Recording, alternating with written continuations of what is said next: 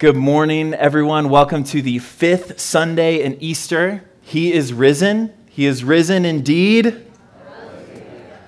One of the amazing things about being a part of the Anglican tradition, and there are many, as I'm coming to learn in the last couple months, is that during Lent, this prolonged season that leads up to Easter tide, we take Alleluia out of the liturgy.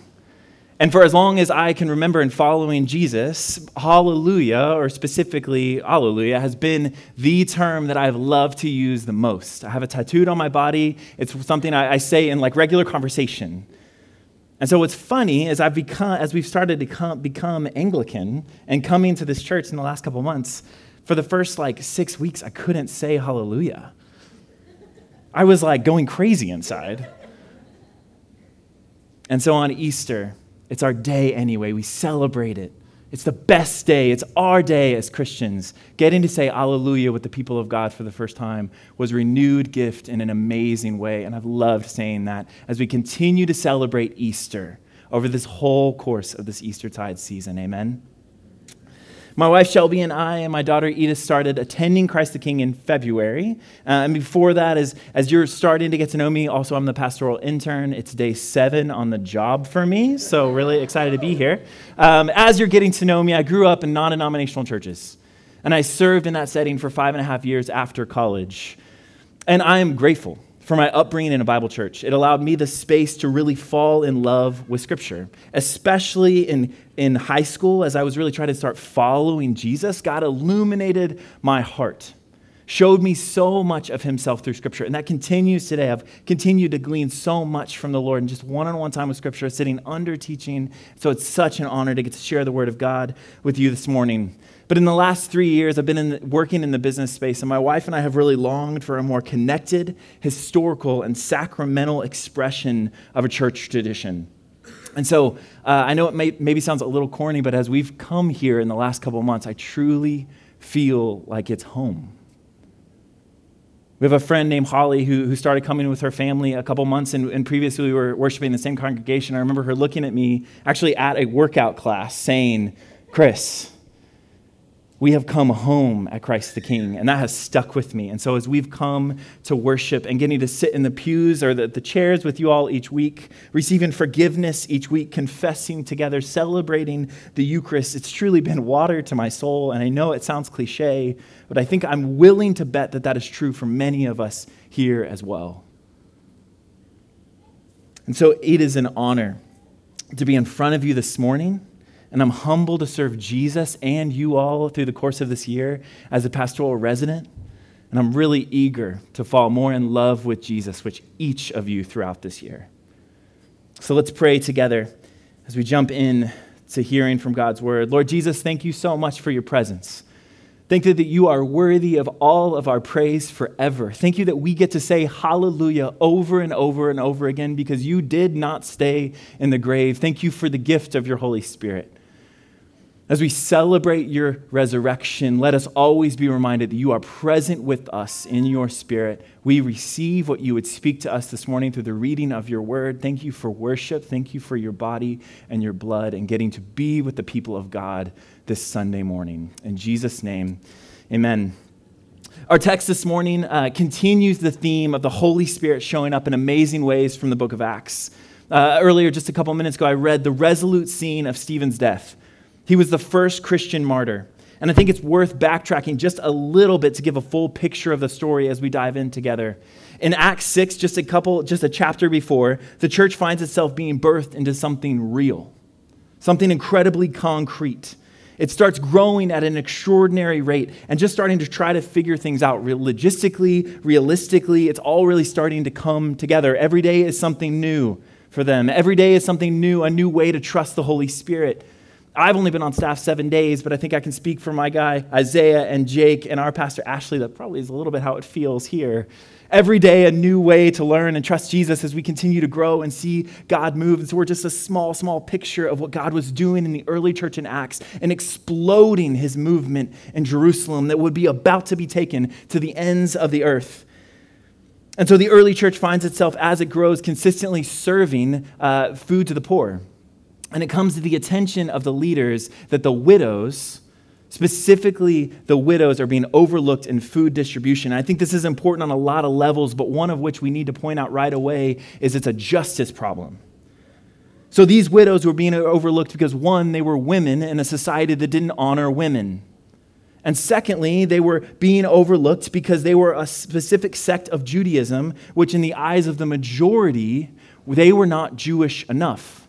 So they were actually being overlooked because of their place in society as women and because of their race. They were seen as outsiders. And so, in a really early example of creative justice, the church appoints seven people who are actually mainly Hellenistic Jews or outsiders themselves to actually be in charge of making sure that food is evenly and fairly distributed among the people. It's a picture of the early church coming to a mistake and being honest, coming to a place with intellectual and theological honesty and saying, We messed up, let's make it right. We have so much to still learn from the church in Acts. Amen. Seven people were appointed to carry out the needs of the church, becoming the first deacons. Deacon just means servant. And our guy for this morning that we're focusing on is our brother Stephen. He's actually known in traditionally the archdeacon of the church. So, as we look at deacons, what it means to serve the practical needs of the congregation in our community, and in our own community, Deacon Frank and Deacon Jamie, we look to Archdeacon St. Stephen as the example of the one who led the way. Our text this morning says that Stephen was a man full of God's grace and power, and that he performed great wonders and signs among the people.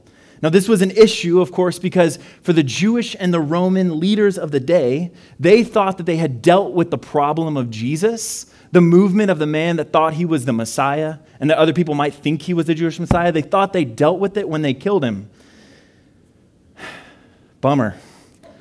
They didn't. Not just was the movement continuing to go, it was actually exploding. And so the Jewish and Roman authorities at this point in Acts were getting incredibly worried. So I think mainly out of fear of that of the status quo that was already breaking. Being even more disrupted, they arrested Stephen, who was doing great wonders and signs among the people. They arrested him to try once again to curb the movement of Jesus, the Messiah of the world, of Israel, who would redeem everything. They were like, we got to shut this down. So they arrest Stephen in that attempt. And what they missed was the wisdom that was actually spoken earlier in the Gospels of the high priest who said, If you kill Jesus, this movement will continue to go. It will continue to spread. There's a quote from Tertullian that the blood of the martyrs is a seed of the church, and that's exactly what we see through this story in Stephen and throughout the rest of the New Testament. And so, Stephen, in, in the first two thirds of Acts 7, he gives this amazing speech of how God was working and, and the breaking of his kingdom through the Old Testament stories. And he comes to the end of his speech to prove that Jesus is the Messiah. And he basically said, Y'all who are holding me captive, this Jewish and Roman authorities, you have actually killed the Son of God. You have killed the true king. And as we read earlier together this morning, they were less than thrilled by that accusation. And so, as they prepare to stone and murder Stephen, something really remarkable happens we read that Stephen is full of the Holy Spirit and he looked up to heaven and saw the glory of God and Jesus standing at the right hand of God. He cries, Heaven is open, and the Son of Man is standing at the right hand of God. Now, this is remarkable for many reasons, but one of which is throughout the New Testament. We read that Jesus will be placed in on the right hand of seated at God. There's allusions in the Old Testament and Psalms to the Messiah being seated at the right hand of God. But in this scene, we see Stephen, the archbishop of the church, the first Christian martyr, look up to heaven and he sees Jesus not sitting, but standing. He is standing on his behalf.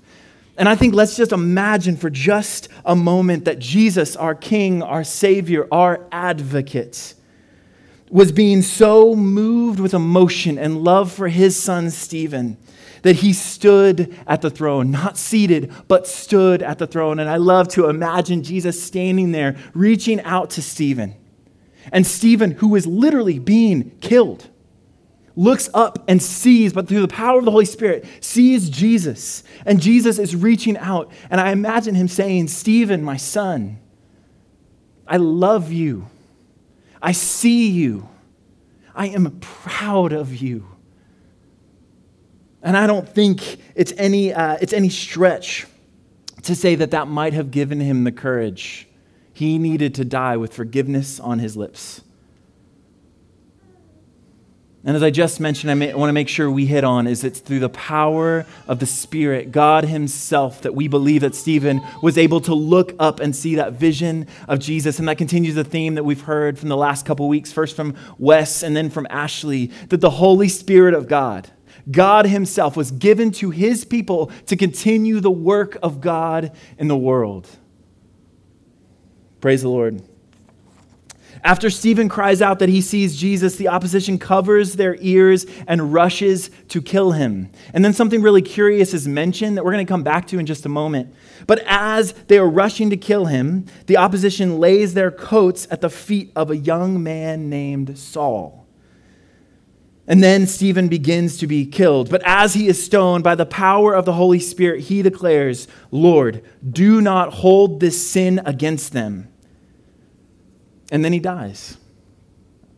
And what we must not miss, what has actually captured my heart and my full imagination these last couple weeks as I've prayed for you all, as I've written this, as I've sat with this passage, is the answer to this question What in the world propelled Stephen, as he was being murdered, to declare forgiveness and beg Jesus to forgive his murderers?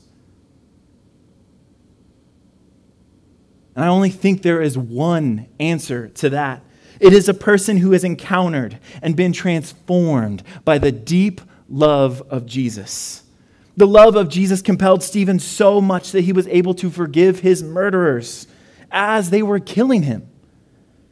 It's not like Stephen had this really hard relationally thing happen and had a few days to let it like blow over and come back and forgive them.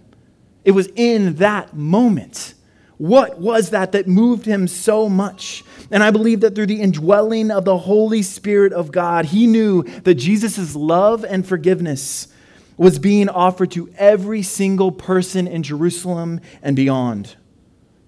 Because the reality of what we read in the text is that Jesus was in love, or Stephen, and Jesus was in love with Stephen, but Stephen was in love with Jesus. And he was committed to the way of Jesus so much that in his dying moment, he was able to extend forgiveness. To extend forgiveness to those who trespassed against him in the most grievous way possible. And I think, what if we dared to trust Jesus so much? What if we knew the love of Jesus as Stephen did? And y'all, I actually think we can. The good news is that we have the same Holy Spirit as our brother Stephen did. We know and we follow the same Jesus. And so, y'all, I am increasingly becoming convinced that Jesus is writing a really great story of redemption, that he is continually healing things which are broken. And he is always inviting his church to participate in that story. Acts 7 gives us such a brilliant glimpse into that story because the writer of Acts makes sure to point out, as I just mentioned, that Saul was present at the murder. Saul, who we know as Paul, was a Pharisee, and he sought with all of his life to protect Judaism. He saw Jesus and the Christians as an affront, as a false way.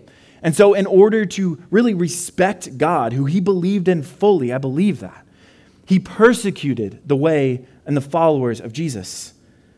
Stephen's murder is the only one we actually see directly tied to Saul in the New Testament, but it is mentioned throughout the New Testament, even right after, just a couple verses after our text for this morning, that Paul ravaged the church of Jesus. That he went around and, rounded up men and women who were following Christ. He asked for permission to go persecute, to pull them back, because he wanted to keep his love for God, for Yahweh, pure.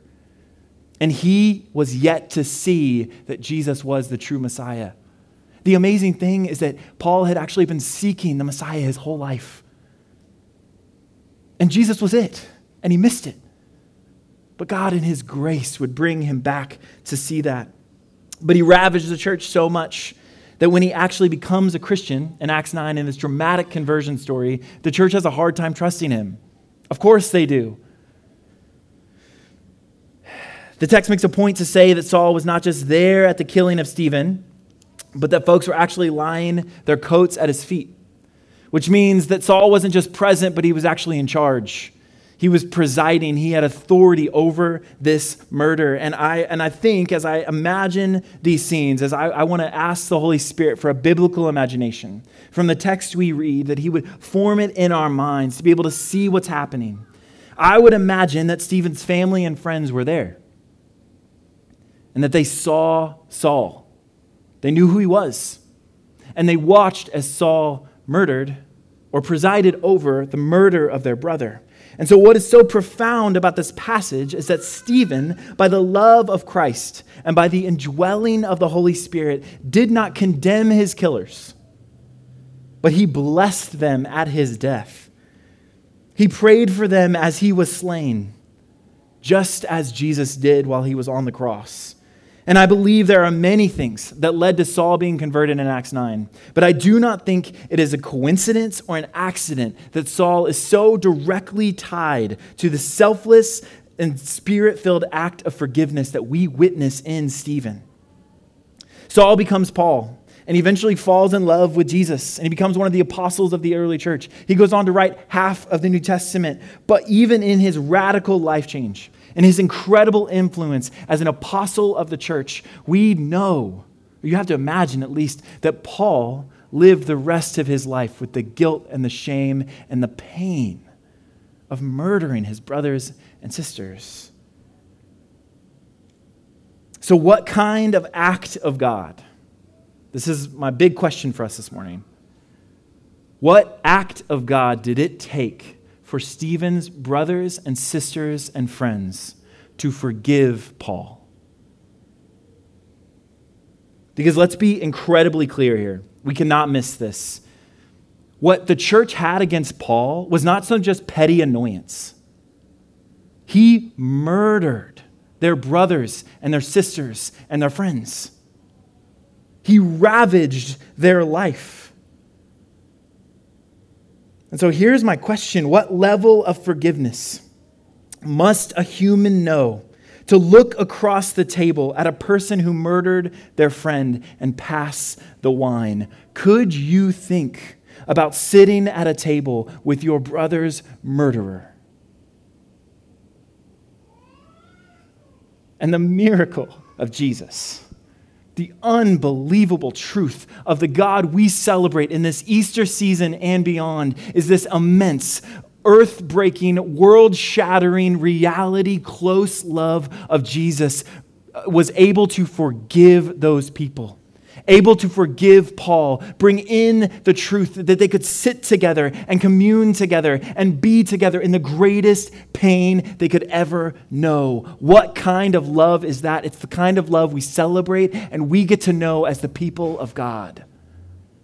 We get to honor the goodness of God and forgiveness as we walk towards Jesus every single day in his life, in his death, in his resurrection. He has invited each one of us into his story, no matter what we have done, no matter what we have left undone. No one is cut off from the forgiveness of Jesus. Because Stephen passed on the forgiveness of Jesus, he allowed Saul and no doubt many others who were there to receive the love of Jesus and therefore to be able to participate in the ongoing story that God was writing despite their sin. And we are offered the same. We are offered the forgiveness to participate in the story and to offer it to others. God is writing a story of redemption, and we do not have to miss out. Praise God. Hallelujah. If we do not forgive others or ourselves, and I think it's important to note that there is a possibility that we could miss out. We don't have to miss out. God is offering that to us. But if we walk in unforgiveness, if we don't forgive ourselves, others, we could miss out on the love of the gospel, the beauty of the gospel every day. And it's so easy because of our prejudice, our sin, our biases, our opinions. The sin which has threatened to bind us away from God could hold us down. But in honesty and in love. May we, as the church of Jesus, walk forward in truth and in justice and name the goodness of God in forgiveness. We do not overlook evil, we do not overlook injustice. We claim the goodness of God as the people of God. But let's not miss out on the invitation every single day to walk in the goodness of His mercy. I believe God is doing a really great work at Christ the King as He writes that story in Northwest Arkansas. I believe much of that work is yet to come, but the story is unfolding now and it will continue. And I'm humbled to be a small part of that story. Christ the King's part in the story of God started probably over a decade ago at this point. It probably was birthed very early in the lives of a few folks who had the willingness and the courage to come to Northwest Arkansas and want to follow Jesus in the Anglican way. We've only been here a few short months, but what I'd invite you to do is just for a moment, I'm giving you permission, look around the room. The faces you may recognize, the faces you may not recognize. God has intentionally invited us and brought us into this space together as He continues to write His story through Christ the King. And I'm grateful to be a part of it, and I'm grateful you're a part of it. Every single one of you, whether you're here at this church or not. The story of Stephen offering forgiveness gives us great hope because the love of Jesus compelled him enough to not hate or curse his killers but rather to know that his killers were not beyond redemption. Stephen didn't know that Saul would become Paul. Stephen did not know fully the story that God was writing, but Stephen did know that Jesus was at work, and he refused to cut that story off from others. And so, one of my many prayers for this congregation is to love Christ in a way that we say yes to his invitation each day to join his story of redemption in our homes, at our dinner tables, in our work, in our schools, in our neighborhoods. May we learn to love Jesus a little bit more each day by the presence of the Holy Spirit and nearness with us every single moment. May we dare to take the words we pray together each Sunday seriously. Forgive us our trespasses as we forgive those who trespass against us. Jesus, thank you so much for your goodness. Thank you for your love and your clarity. Thank you so much for the forgiveness you offer, the story of Stephen and the courage that he had. I pray, Jesus, as a church, that you would show us more of your love every single day. You would pull us in. You would let us be honest about injustice and truth that we get to share outward, that you see us as the Imago Dei, made in the image of God, and may we walk in the courage of forgiveness Thank you for your presence. In Jesus' name, amen.